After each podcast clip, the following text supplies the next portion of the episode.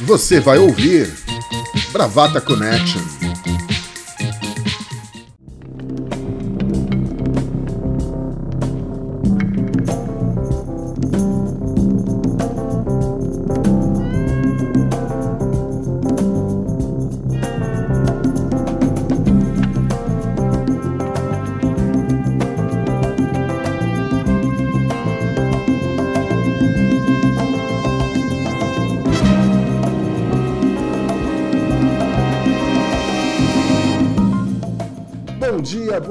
Tarde, boa noite. Esse é mais um episódio de Bravata Connection, o podcast Jacozinho. Eu sou Maurício Gaia e tenho aqui comigo as ilustríssimas presenças de Fabiola Chui, diretamente de Manaus. E aí, Bia, tudo bem? Oi, oi, tudo bem? Prazer estar de volta aqui com todos. Falando de London, Tutu. Fala, bumbum cremoso! Eu vi chover, eu vi relampear, mas mesmo assim o céu estava azul. Samborepemba, Folha de Jurema, Oxóssi reina de norte a sul.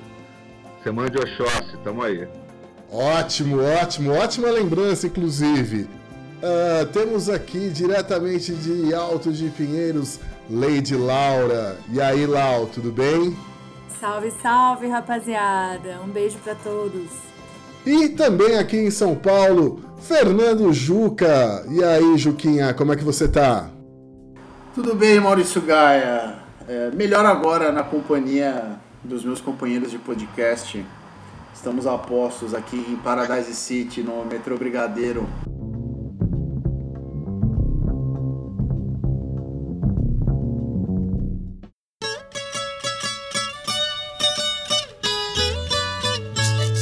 É, bom, Vamos começar. Antes, antes, eu vou subverter a pauta. Já falei que ia subverter a pauta. Uh, o programa você está ouvindo, se você ouviu logo quando ele subiu ao ar esse episódio, no dia 28 de janeiro.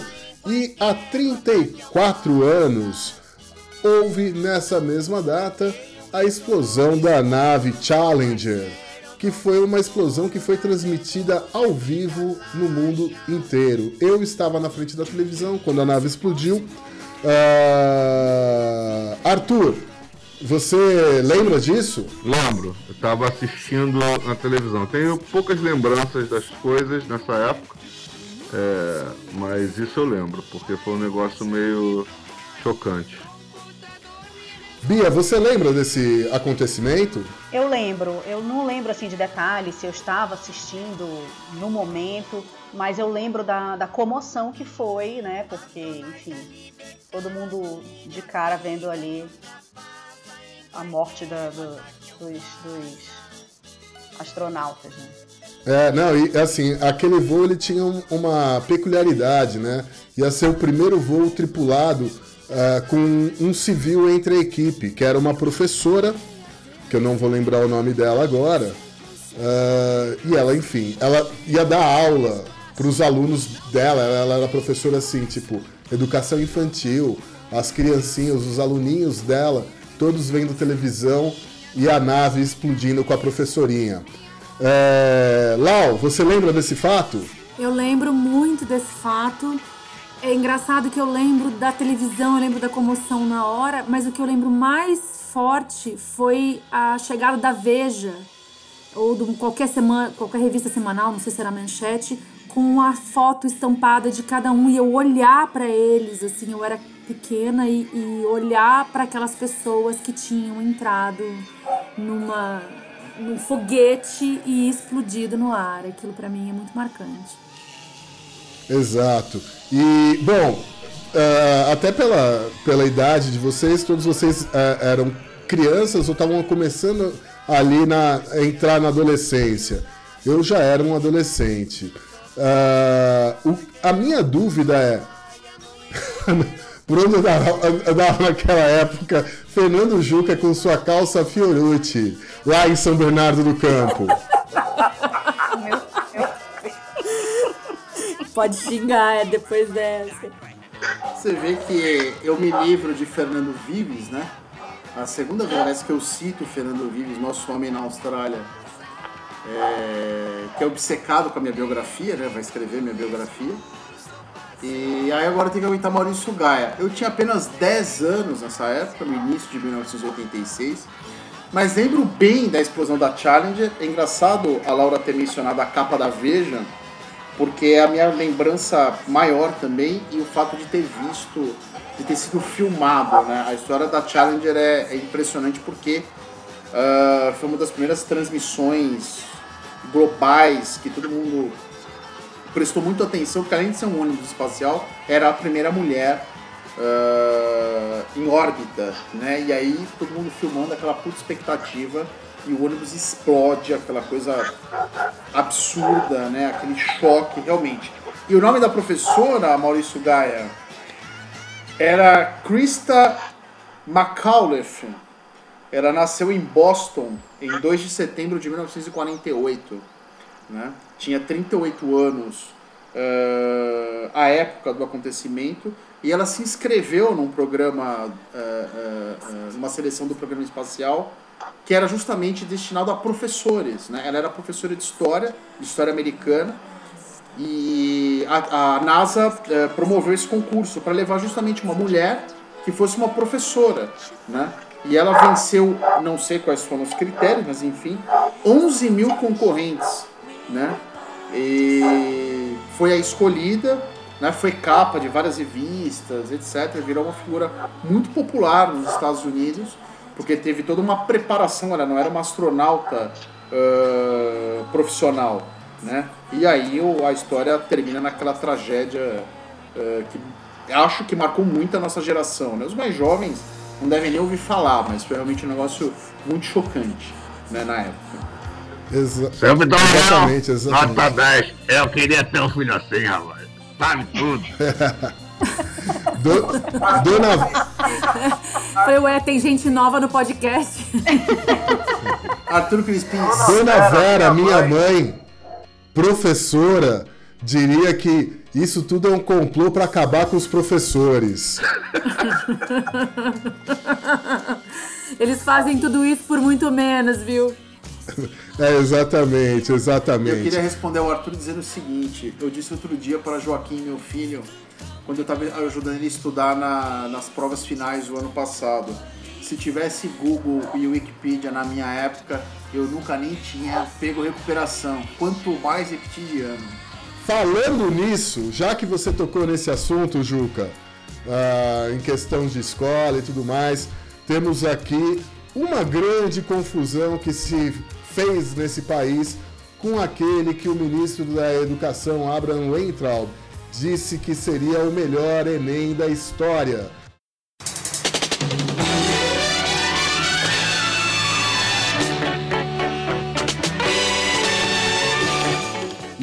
Estamos vendo que, enfim, não é bem por aí. Bia, fale para nós sobre essa zona que virou o, a edição 2019 do Enem. É, a edição tá uma novela realmente, né? Aí depois de terem os, os alunos começaram a perceber que as, o que eles tinham acertado, o que eles tinham conferido no, no, nos seus cadernos de prova, não batia com, com a nota que eles de fato tiraram ah, quando o INEP divulgou né, a, a, os resultados. E começou aí um zum zum zum, o que está acontecendo, por que, que eu acertei X e tirei uma nota baixa, enfim. E o que a gente tem aí é que o, o governo de fato assumiu aí que houve um, uma falha no processo de correção uh, das provas. Na verdade, eles relatam que houve essa falha em apenas 6 mil, eh, aproximadamente 6 mil uh, provas, mas o INEP eh, já tinha recebido mais de 170 mil reclamações de, de, de candidatos que prestaram a prova. Né?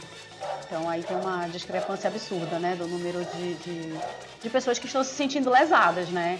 e que potencialmente uh, podem ser prejudicadas aí no processo de, de, ingresso na universidade. Até então, o INEP já declarou que corrigiu, recorrigiu essas provas, né, que já sanou totalmente esses problemas. E, bom, o que se esperava é que todas as provas fossem corrigidas, né? E eu, a gente não sabe o que, que, o que, que aconteceu com essas outras pessoas, essas 170 mil pessoas que reclamaram é, e eles relatam que né, tá tudo bem, tá tudo certo. As inscrições através do SISU já começaram, né? Estão em andamento, inclusive. É, e já houve mais de um milhão de inscrições no SISU, na verdade. Entendi, entendi. Tá isso aí andando. Ô, ô, ô Bia, é, é aí que o cachorro tá latindo? É, na casa do meu vizinho. Ele quer participar também do podcast. É um Rottweiler enorme, a Laila. Lau, é você agora. Bom, é, a gente tem muita coisa sempre para falar do Enem, né? Desde que o Enem foi criado, muito embora as pessoas achem que foi o Haddad, não foi, eu fui pesquisar e, e vi que Paulo Renato e Fernando Henrique Cardoso fizeram as primeiras experimentações, já dando início o, o que eu costumo chamar de democratização ao acesso da universidade, é, é, o Enem, ele, ele sempre é criticado, sempre dá uma zica, né? Tem, e aí, assim, o engraçado é que o Weintraub chega dizendo que vai arrasar, que vai fazer o melhor Enem de todos os tempos e dá essa grande merda. Só que recentemente eu quero destacar Damares, é, que faz uma crítica ao sistema e isso dá embasamento para meu, para minha teoria sempre, teoria da conspiração, porque esse governo veio para destruir. Então, ele para destruir, ele precisa ser minado de todos os lados. Aí Damares vem dizer que o Sisu é um absurdo, que o que está sendo feito é precisava ser repensado, porque os meninos saem de casa muito cedo e é um menino que de repente tem uma nota boa, que mora no Rio Grande do Sul, e essa foi a fala dela, e passa em medicina no Amapá. E pobre do menino de 16 anos tem que viajar para o outro lado do planeta, da Terra plana, para fazer a medicina. E aí, assim, ela chama um menino de 16 anos que passa no vestibular e que precisa de autonomia, e ela diz que esse menino precisa estar com a família. Eu, com um de 14 aqui, Tô tentando fazer de tudo para que ele pegue nas panelas e vá cozinhar e tenha autonomia. E a gente tem agora um governo que não deixa um menino sair de casa. Eu acho que, que, que... e aí vem, vem essa, né? Toda grande, a grande cagada do governo e são cagadas muito previsíveis, muito simples que poderiam ser resolvidas. Quer dizer, a gráfica que imprime o, o, a resposta de outra cor e tudo mais. Pô, é assim, eu só consigo pensar que eles estão querendo acabar com tudo. Desculpa, eu estou nesse, nesse molde, assim, de que esses caras querem acabar com tudo. É, Juca? É, é, só fazendo uma observação em cima do que a Laura falou, eu nem acho que eles queiram é, destruir tudo. É, mas é o tipo, tipo do governo que, se destruir também, eles não vão reclamar. É, eu acho que eles são incompetentes mesmo. Se nós vivêssemos uh, num governo normal, essa gente já tinha sido demitida há muito tempo. O Abel Weintraub é um notório incompetente, é, ele não sabe escrever. E aqui não há nenhuma patrulha é, é, sobre a pessoa conhecer o português formal, etc. Mas ele é ministro da Educação, ele precisa dar o exemplo e nós temos realmente um, um, uma pessoa, um analfabeto funcional no Ministério da Educação. É, o que eu queria falar é, sobre a, a, possível enxurrada de ações judiciais contra o Enem. É, só para situar o ouvinte, a gente está gravando esse podcast hoje, 23 de dezembro, quinta-feira. De janeiro. Oh, perdão, 23 de janeiro, quinta-feira. Até agora, né, o Ministério Público Federal apenas ameaçou uh, judicializar a questão. Como todos nós sabemos, o Ministério Público Federal no governo Bolsonaro se tornou bastante dócil, né, bastante compreensivo com os erros do governo, vamos colocar assim. Se esse governo fosse de outro partido, uh, eu acho que o MPF já tinha judicializado. Mas enfim, o MPF mandou um ofício para o MINEP, para o Ministério da Educação, uh, solicitando, dando 24 horas para o MEC suspender o SISU. O MEC não atendeu, disse que ia apenas prorrogar a inscrição uh, do SISU até domingo. Então tá essa queda de braço. Amanhã, sexta-feira, último dia útil uh, da semana, vamos ver como isso vai se desdobrar. Acho que o MPF tem que honrar as calças, as poucas calças que lhe restam, né, e uh, judicializar a questão, porque não é possível. Como a Bia bem colocou, uh, o Ministério da Educação diz que são 6 mil os alunos prejudicados. O número de reclamações até hoje, no meio do dia, eram 179 mil. Possivelmente agora já tem ultrapassado os 180 mil as reclamações. Claro que tem muita gente que entrou de pegou a onda aí para reclamar a própria nota, mas é um número absolutamente discrepante. E além disso, Isso sem contar, diga sem contar as pessoas que não conseguiram enviar as suas as suas reclamações, porque o período de recurso foi aberto num domingo à noite e se encerrou na segunda-feira de manhã. Exatamente. Aliás, eu ia tratar. É, então. Exatamente.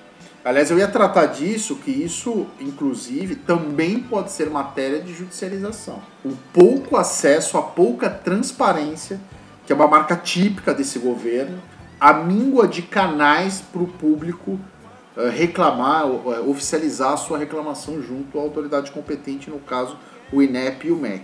De todo jeito, uma notícia da Folha de São Paulo de hoje já dá conta que há várias ações pipocando pelo Brasil uh, é, contestando o, o, Enem. Que alguns pedem a suspensão do SISU, outros pedem é, a, a, o acesso ao espelho da prova, a correção da prova.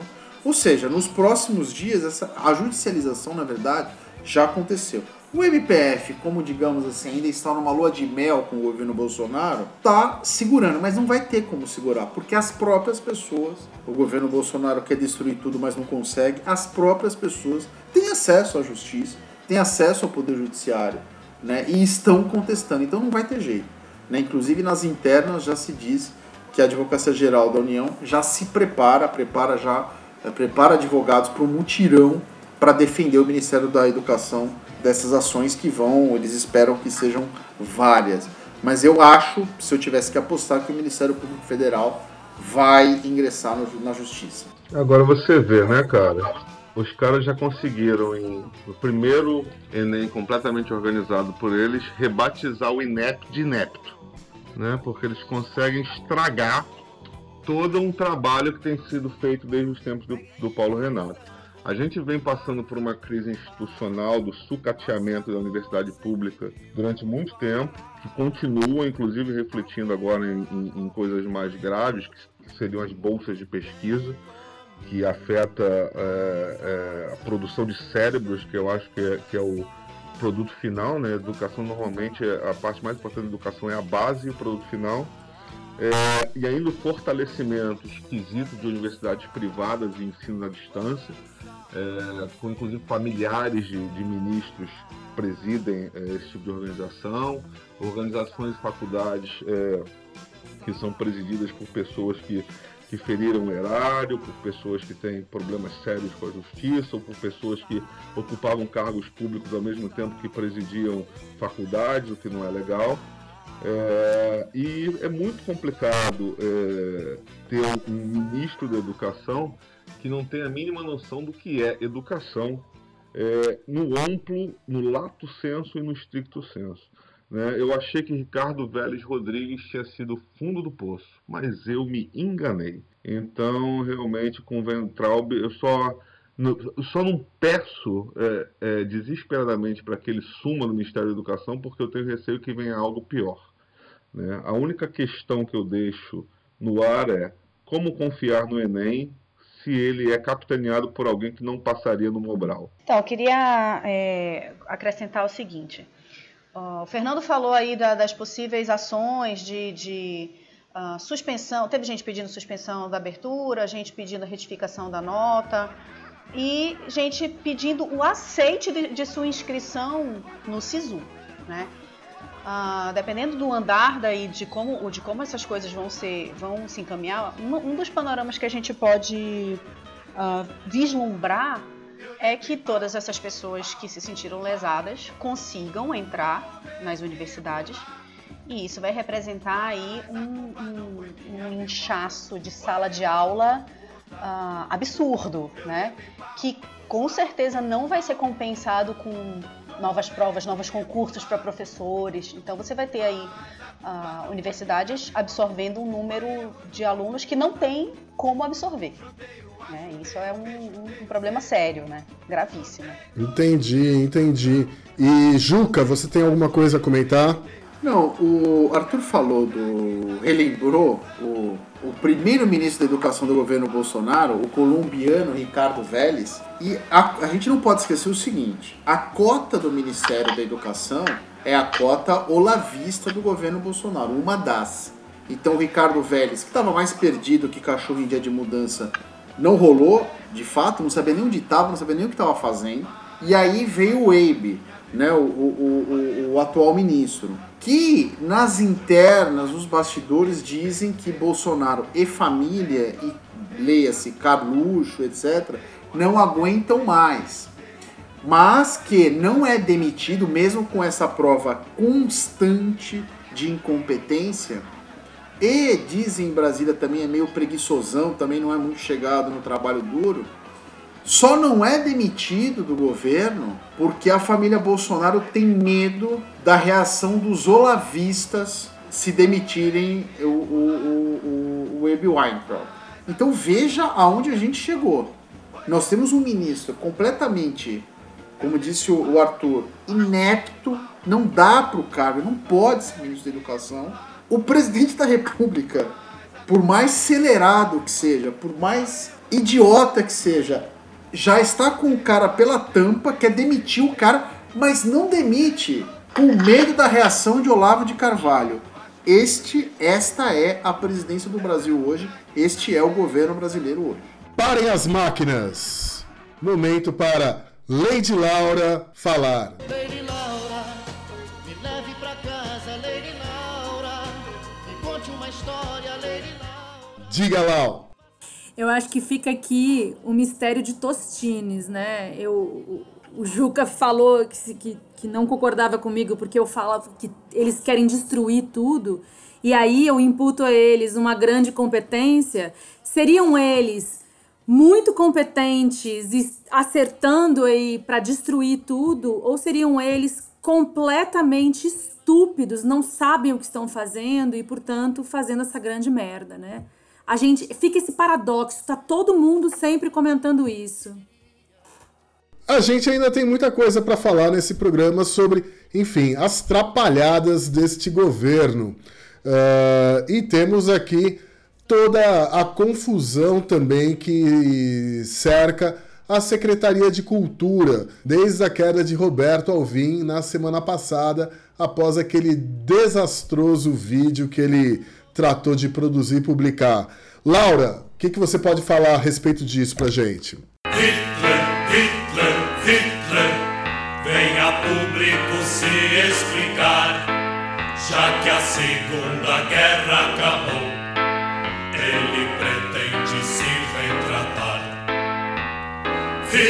Bom, eu não preciso resumir muito, porque aqui a gente, é, todo mundo já sabe, ficou a grande, o grande comentário de tudo que aconteceu.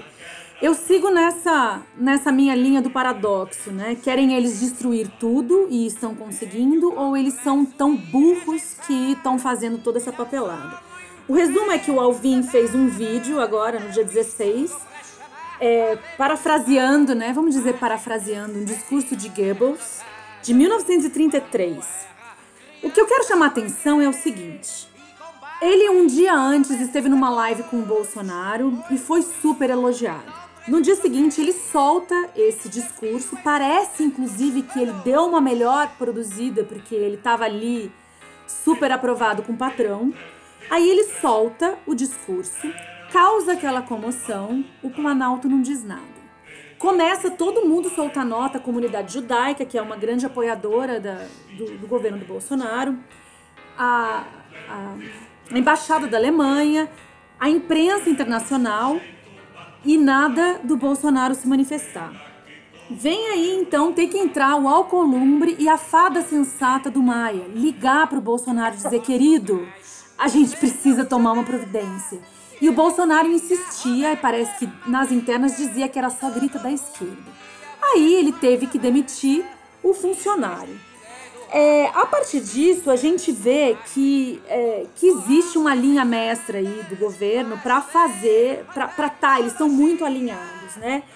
Hoje, ontem, aliás, foi demitido o número 2 da secretaria, porque parece que ele mandou alguns e-mails para uns diretores aí da, da Ancine, do IFAM, dizendo mais ou menos as mesmas palavras que foi ditas no discurso do Alvin, como amor à pátria, ou sei lá. Então a gente vê um modus operandi aí.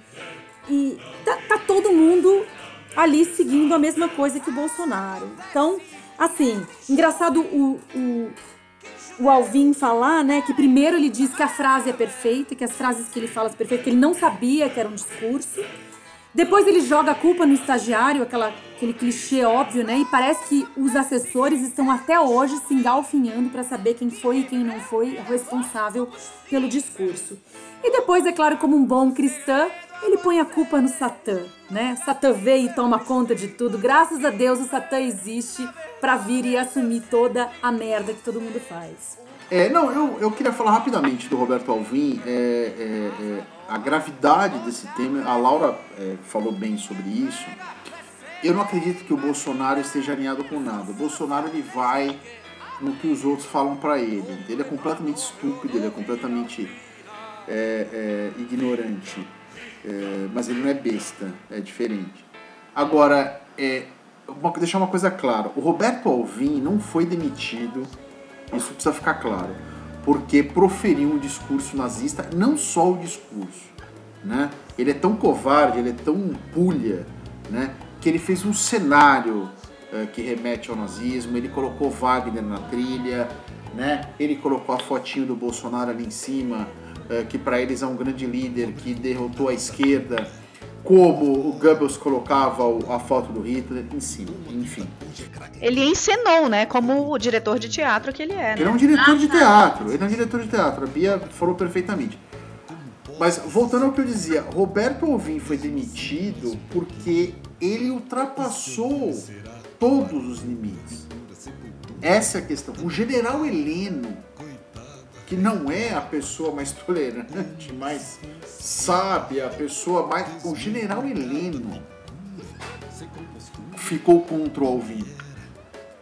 Então o Alvim, ele não é que ah, o governo teve uma subitamente um, uma, uma digamos caiu em si, teve um, um, uma recaída ética, moral. Não, não toleramos o nazismo. Não é isso o Alvin caiu não pelo discurso, o Alvin caiu pela grita, pela consequência. O Alvin caiu porque mesmo parcela da comunidade judaica que apoia o Bolsonaro, que apoiou o Bolsonaro, mesmo Israel, eh, o governo oficialmente que apoia Bolsonaro, nem eles aguentaram isso. Né? É, é, é aquela coisa do, do o Bruno Torturra fez um texto no Facebook muito bom essa semana sobre isso, que é o que, o que a filosofia do governo Bolsonaro e dos integrantes do governo Bolsonaro é a filosofia do bando, do bandoleiro, né? O cara pode se sacrificar pelo bando, né, pelo líder, que é o Bolsonaro, mas o bando sacrifica o cabra também. E o bando sacrificou Roberto Alvim. Né? Jogou ele às traças. Jogou ele, como ele mesmo disse, se eu sair do governo eu vou criar galinha. Né? E eu encerro meu comentário dizendo o seguinte: você compraria barra comeria uma galinha criada por Roberto Alvim? ah, Acho que não. Eu, isso me lembra, cara, porque ele é tão alucinado tão louco, Juca, que às vezes Roberto Alvim tinha aquele rompante de Tião Galinha. O personagem de Osmar Prado que uivava pra lua, não tinha um negócio desse? E Tião aí... Galinha uivava pra lua? Não era ele que, que, voava pra lua, que tinha que ficar preso? Não, era o Tonho da Lua, não era? Não, não. Tião Galinha é personagem de Renascer. Ah, é verdade, do, do, do Diabo na Garrafa. Isso, ele tinha uma coisa com o Cramulhão, ele era da. Né, enfim. Regina Duarte entra para substituir. É, na verdade, Regina Duarte está noivando com o governo ainda. Essa coisa mais cafona, porque ele não muda a metáfora. Ele sempre casa, namora ou noiva. Então, assim, ele já tem mil mulheres, mil noivas e mil uh, namoradas, né? Aquela coisa muito. É muito cafona. E Regina Duarte agora substituindo é o mais engraçado porque ela ainda está tentando ver como é o approach dela, mas de cara ela já disse que censuraria a, a novelinha ali do, do Porta dos Fundos sobre Jesus gay. E também eu fico feliz que temos ao nosso lado agora Carlos Bolsonaro. Carlos Bolsonaro aparentemente tinha dito que não queria Regina Duarte porque ela faz parte da ala comunista a Veja soltou essa e Carlos Bolsonaro disse teu pra Veja.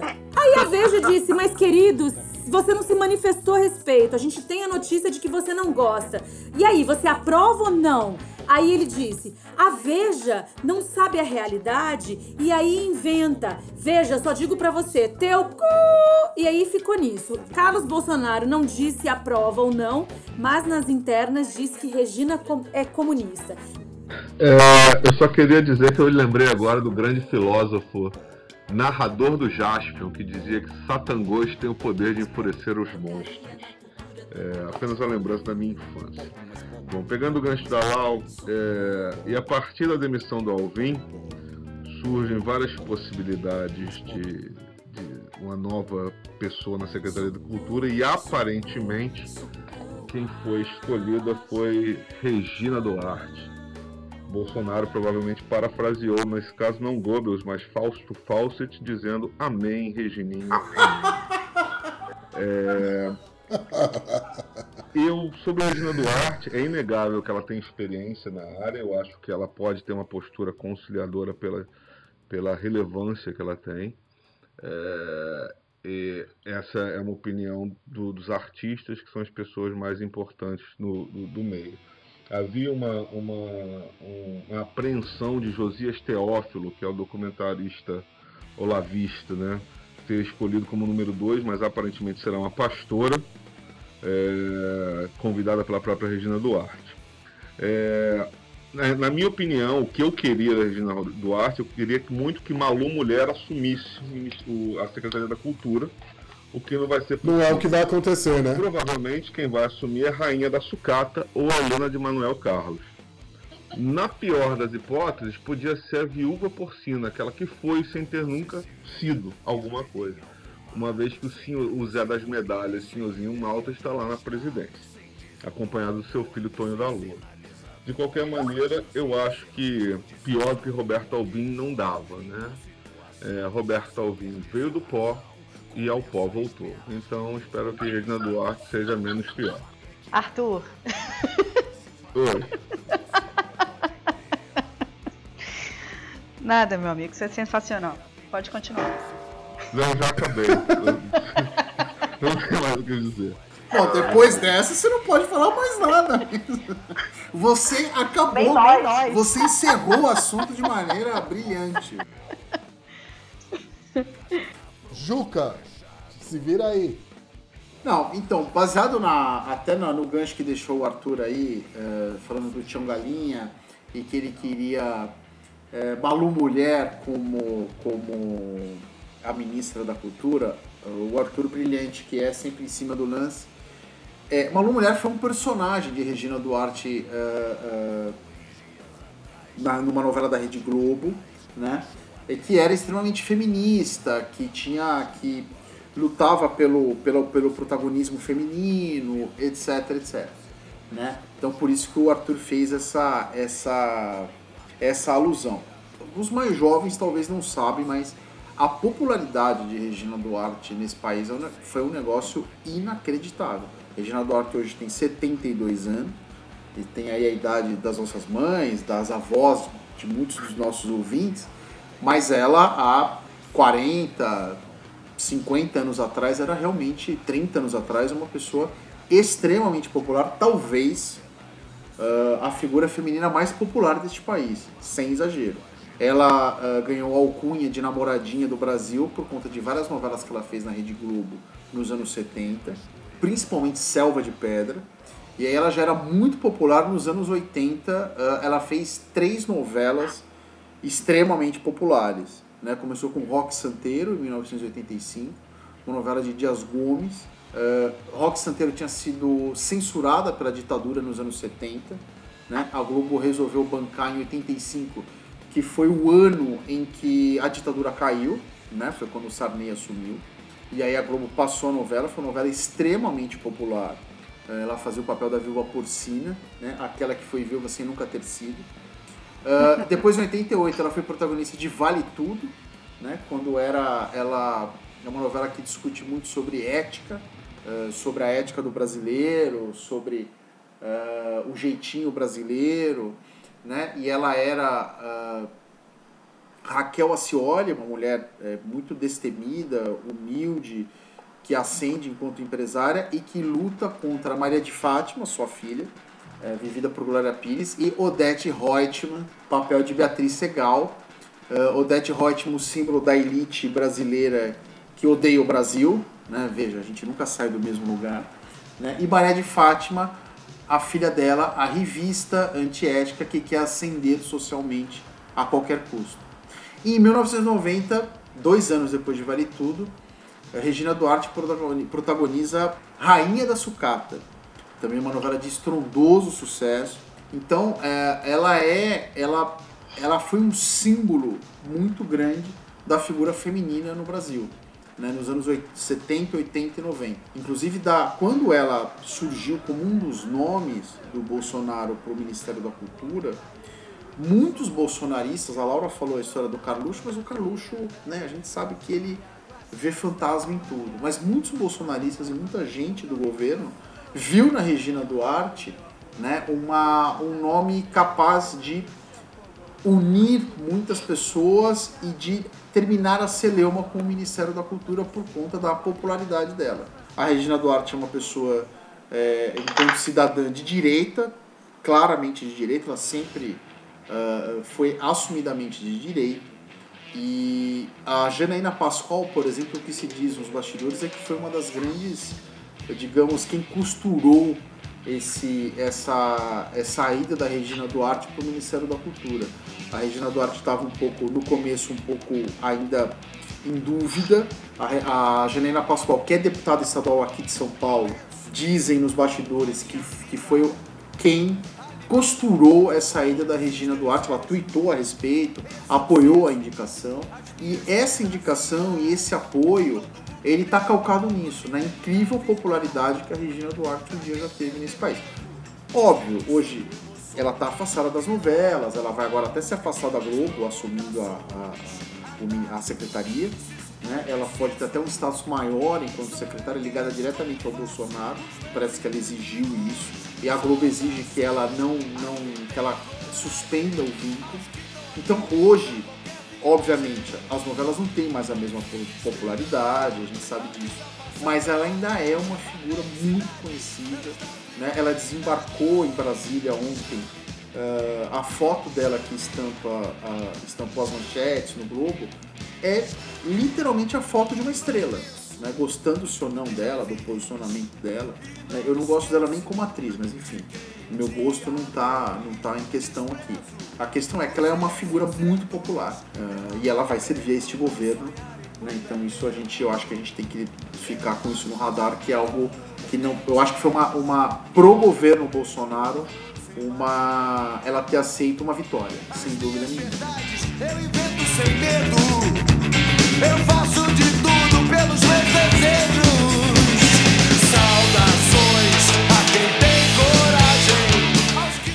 Momento do top 5 novelas. Juca, que novela que, bom, já deu para sacar, mas qual novela que marcou indelevelmente seu coração?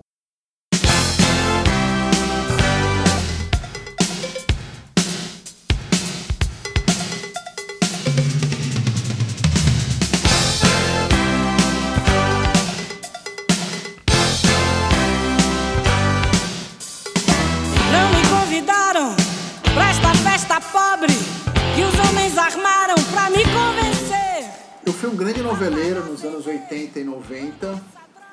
Uh, numa época, acho que os mais jovens não têm muita noção disso, mas uma época que não tinha TV a cabo, o máximo que a gente tinha era o cinema e a videolocadora.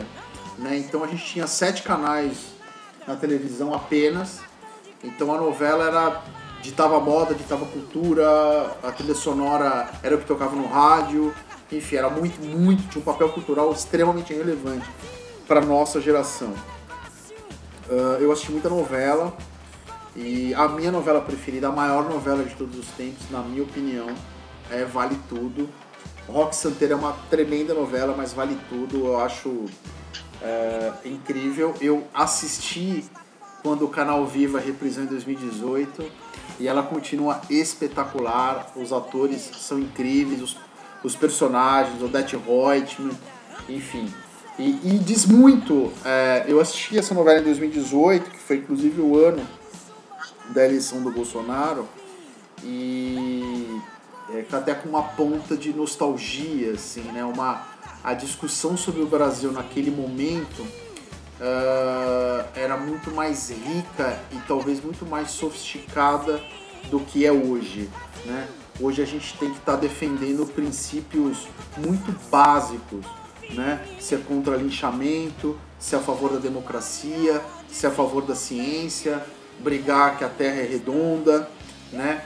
Então eu assisti essa eu revi essa novela em 2018 e me deu até uma uma pontinha assim de nostalgia. Enfim, para mim é uma, um grande texto, um texto do Gilberto Braga, né? É, auxiliado.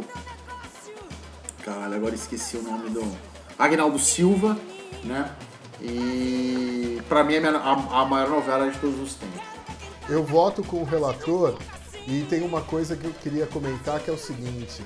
Em 1992, a novela estava sendo reprisada no Vale a Pena Ver de Novo, justamente quando estava rolando todo aquele processo de impeachment contra o Fernando Collor.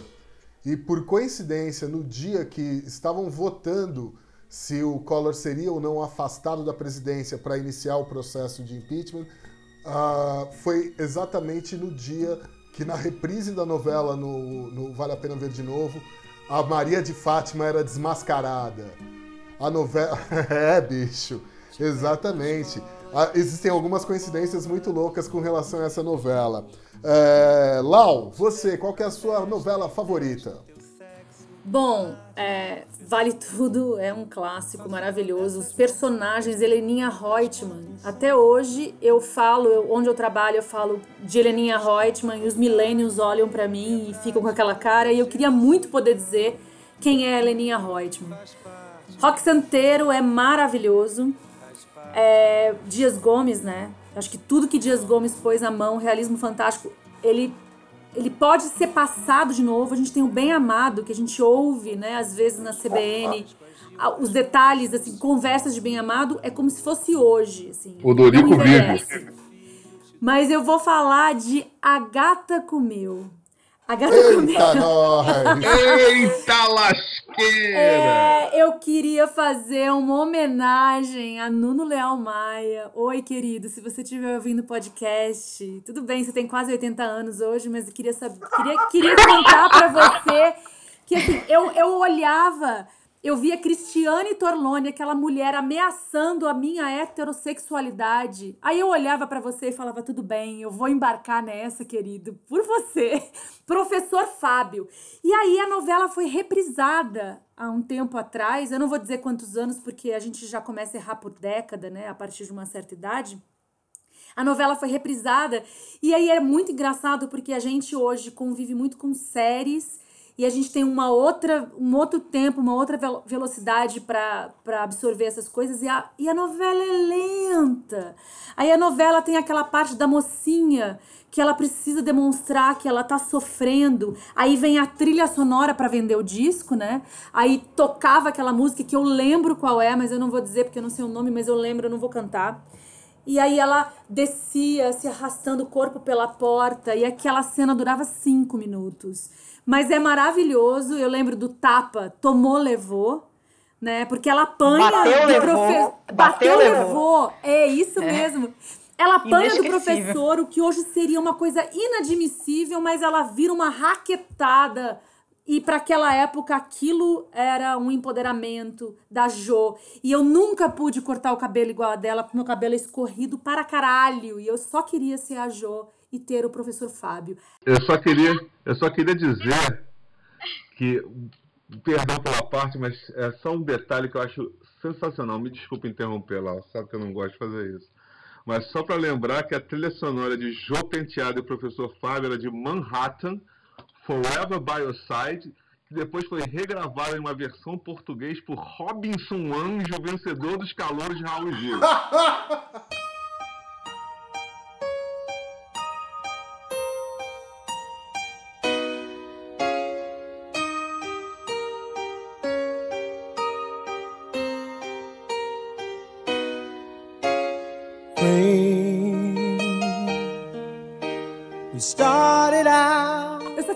dizer que eu tinha, acho que, sei lá, 10 anos quando passou essa novela. Não sei, vai, 10 anos.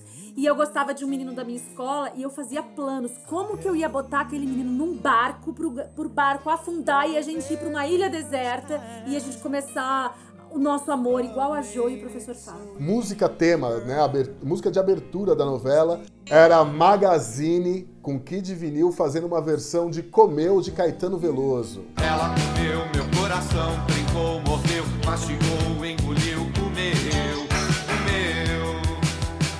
E você, Arthur, qual que é a novela que mexe com seu coração? Cara, eu sou um noveleiro, tipo, eu era um noveleiro, né? Hoje em dia, infelizmente, eu não, não consigo assistir mais. A última que eu assisti com afinco foi a Avenida Brasil. É, eu vou lembrar de duas aqui que os colegas, que os meus amigos é, não citaram. É, uma é Escravizaura.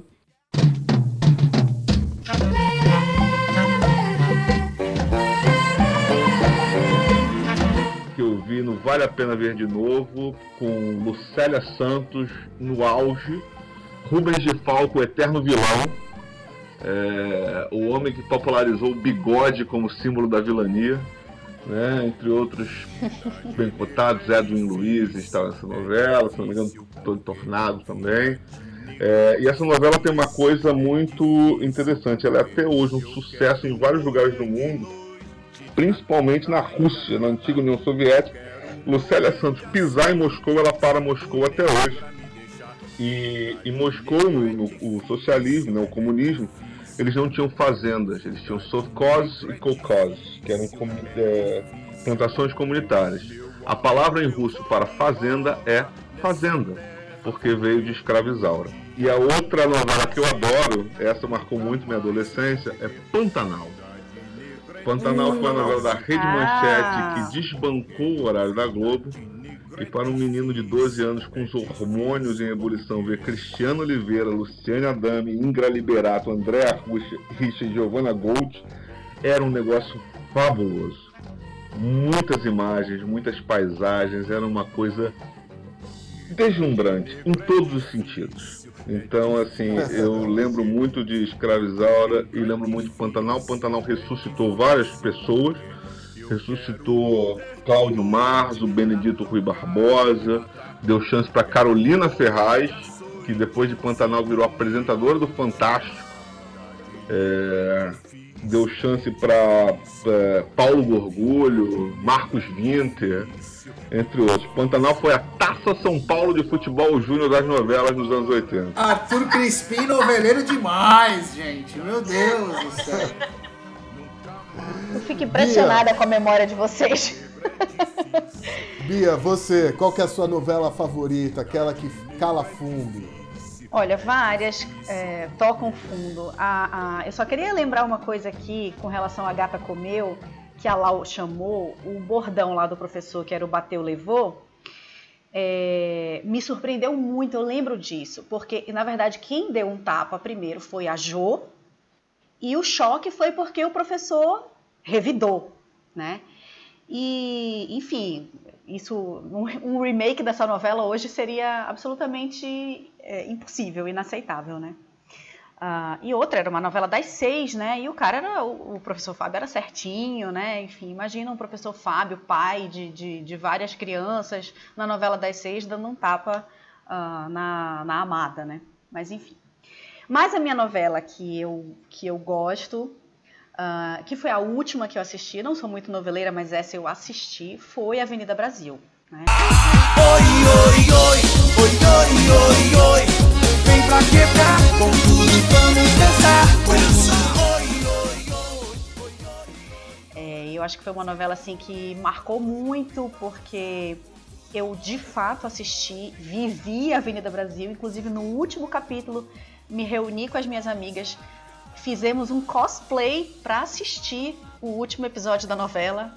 Eu fui vestida de Ivana, inclusive fiz os, os cachinhos no cabelo, né? É, meu filho era pequeno, então eu, eu, eu levei ele comigo, ele era o meu bebejão, né?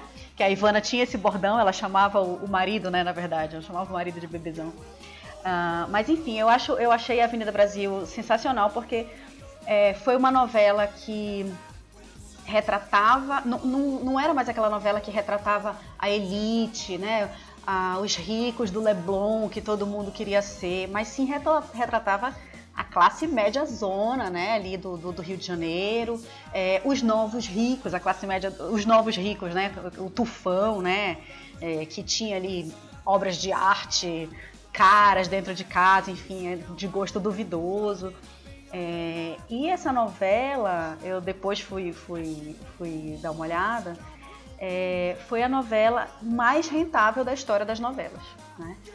É, foi a novela que mais foi vendida, né, mais foi traduzida, enfim, para é, inúmeros idiomas aí. É, e foi uma novela que foi muito presente nas redes sociais, né? Gerou muitos memes, né? Ela era é, muito, uh, muito presente o tempo todo no Twitter. Todo mundo estava ali tweetando oi, oi, oi, e escrevendo os memes, e toca pro inferno, motorista. Enfim, foi uma novela que, que permeou demais a, a, ali a convivência dos internautas, né? Todo mundo parava para ver, parava em termos, parava, mas continuava uh, escrevendo sobre, né?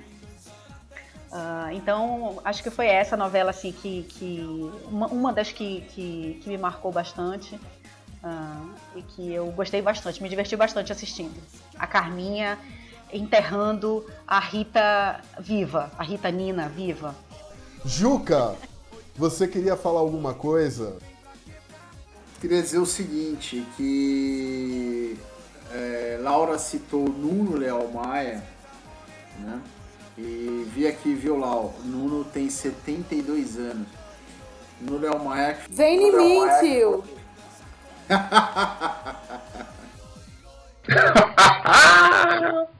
É, o Léo Mike fez grandes papéis nos anos 80, zagueiro Bertazzo em Vereda Tropical. E ele fez o Tony Garrido, que era um bicheiro em Mandala. Tony Carrado, Tony Carrado, perdão. Tony Garrido era o vocalista do Cidade Negra. Jocasta minha deusa. Tony Carrado que tinha o bordão Jocasta minha deusa, né? E realmente Vera Fischer, a, né, talvez uma das mulheres mais bonitas que esse país já produziu, grande atriz. Mas eu queria dizer que a, eu acho que esse. Peraí, peraí, Juca, Juca, só um caos.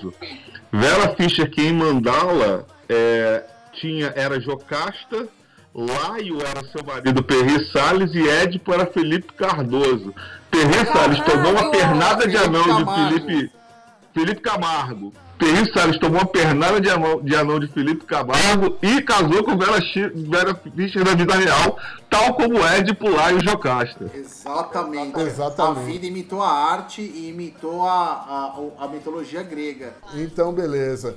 Então, antes de encerrar aqui esse episódio, eu tenho um livro para recomendar para vocês. Uh, o livro chamado Mainstream, A Guerra Global das Mídias e das Culturas. Ele é um filme. Ele é um filme. Ele é um livro uh, escrito por Frédéric Martel, é um pesquisador francês, e ele percorreu 30 países pelo mundo só falando com gente uh, do, da indústria de entretenimento. Ele passa ah, pelos Estados Unidos, passa pelo Brasil, passa pela Nigéria, Índia, Japão, Arábia Saudita, etc. E aqui no Brasil ele conversa, no livro ele transcreve essa conversa com o pessoal da Globo, onde eles falam exatamente sobre ah, a política da Globo com suas novelas como um produto cultural a ser vendido pelo mundo todo. É um livro bem interessante, bem interessante mesmo. Ah, alguém tem mais alguma dica para falar? Eu tenho. É, esse programa vai ser gravado, dia, eh, vai ser lançado dia 28. Né? Eu fiz a saudação aos shorts porque estamos gravando na semana do dia 20. Mas é, em fevereiro vai voltar um podcast chamado Travessia, é, com Fernando Vives Boa, e Caio Quero, boa, boa, é, na boa. Central 3. Fernando Vives não vale nada, é, mas é um amigo querido e além disso é muito competente. Então eu recomendo a todos que vocês ouçam uma boa música, uma boa MPB. Travessia não vai estar nos, nos streamings, porque é um, é um podcast de música, mas na Central 3, no site da Central 3, nos lugares, vocês encontram como escutar Travessia e vale muito a pena. É um excelente podcast. Perfeito. Juca, Não, a minha dica cultural essa semana é um filme francês chamado Os Miseráveis. Eh, ele faz uma alusão óbvia à obra clássica do Victor Hugo, mas muita gente eh, não vai ver esse filme, desiste de ver o filme, porque acha que é uma refilmagem dos Miseráveis, e Os Miseráveis depois ficou muito conhecido como um musical da Broadway, mas não tem nada a ver. É um filme de 2019 eh, de um cineasta francês nascido no Mali, ah, chamado Ladi Li, não sei se eu estou pronunciando corretamente, mas é um filmaço, é um filme que representa a França ah, no Oscar de melhor filme, de, de melhor filme estrangeiro. Deve perder para Parasita, mas no meu mundo ideal, Parasita ganharia o Oscar e esse filme ganharia o, o Oscar de melhor filme estrangeiro. Um filmaço, um filme que se passa na periferia de Paris, Uh, sei que está em cartaz em São Paulo, no Rio, Belo Horizonte, enfim, Salvador. Vale muito a pena. Vale muito a pena assistir esse filme.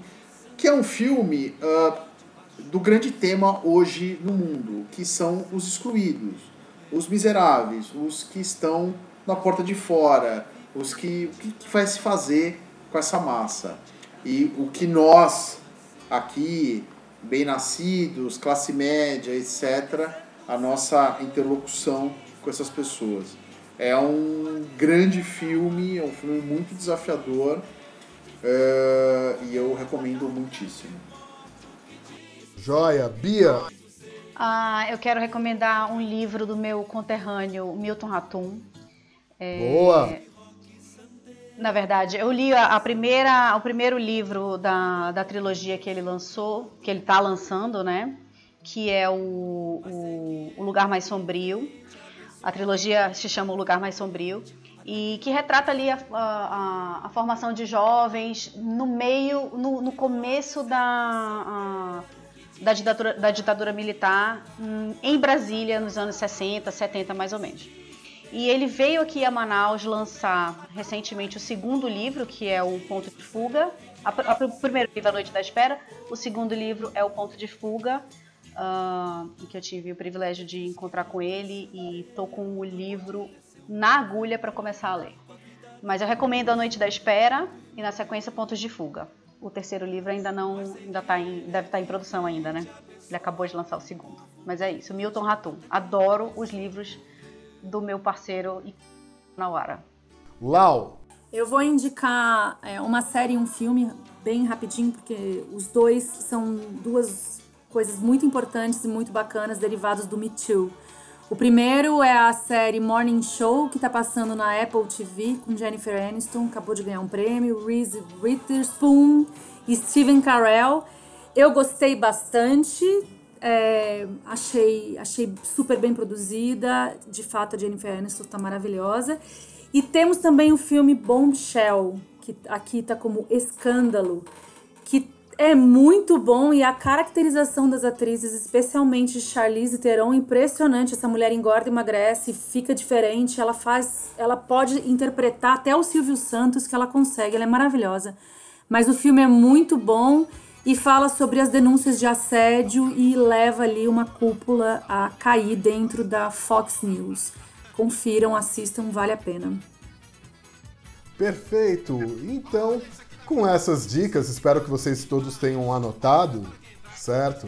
Encerramos mais uma edição do Bravata Connection, no podcast Jacozinho. Ouvintas e ouvintes, até a semana que vem. Meus colegas de trabalho, Oi! Ai, ma... É você, Lombardi! Oh, exatamente. Um beijo, beijo para todos vocês e nos falamos logo mais, ok? Beijo até! Beijo, tchau! Beijo, galera. Tchau, tchau. Beijo a todos. O prazer para variar.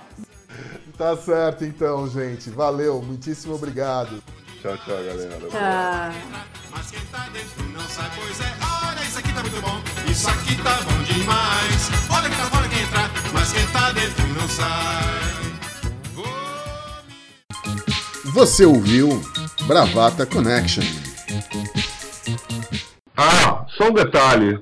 Um detalhe importante. TV Manchete, é, dentre as várias histórias que tem, tem uma história fenomenal que ela transmitia bailes de carnaval. Ai, E com a apresentação de Otávio Mesquita. E aí Saudade. teve um dos bailes de carnaval que o Otávio Mesquita entrevistou uma atriz chamada Cristina Prochaska. Não, a- não, calma aí. É, a, a Cristina Prochaska era a repórter. Ah, tá. Ela, é, ela é a- eu lem- Ah, tá. Boa, Ela era a, a repórter, ela tava lá no, no baile, num baile no Rio de Janeiro, tal, não sei o que mais. Aí ele tava, ela tava entrevistando uma, uma moça XPTO e ela estava, a moça estava nua, né, no, no baile de carnaval. E aí o diretor da, da transmissão manda no áudio para o câmera, fecha na Prochaska, para fechar na, Cristi, na Cristina Prochaska. E o câmera fechou na Prochaska da moça que estava sendo Ah, entrevistada. vá. Não, pera. Isso é lenda, né? Não. Não, não é lenda. Não Não é é fake lenda. news, não é fake news. Pode procurar no YouTube. Não é lenda, é real. Fecha na Prochaska. Essa história é verdadeira. É verdadeira. Grandes momentos da televisão brasileira.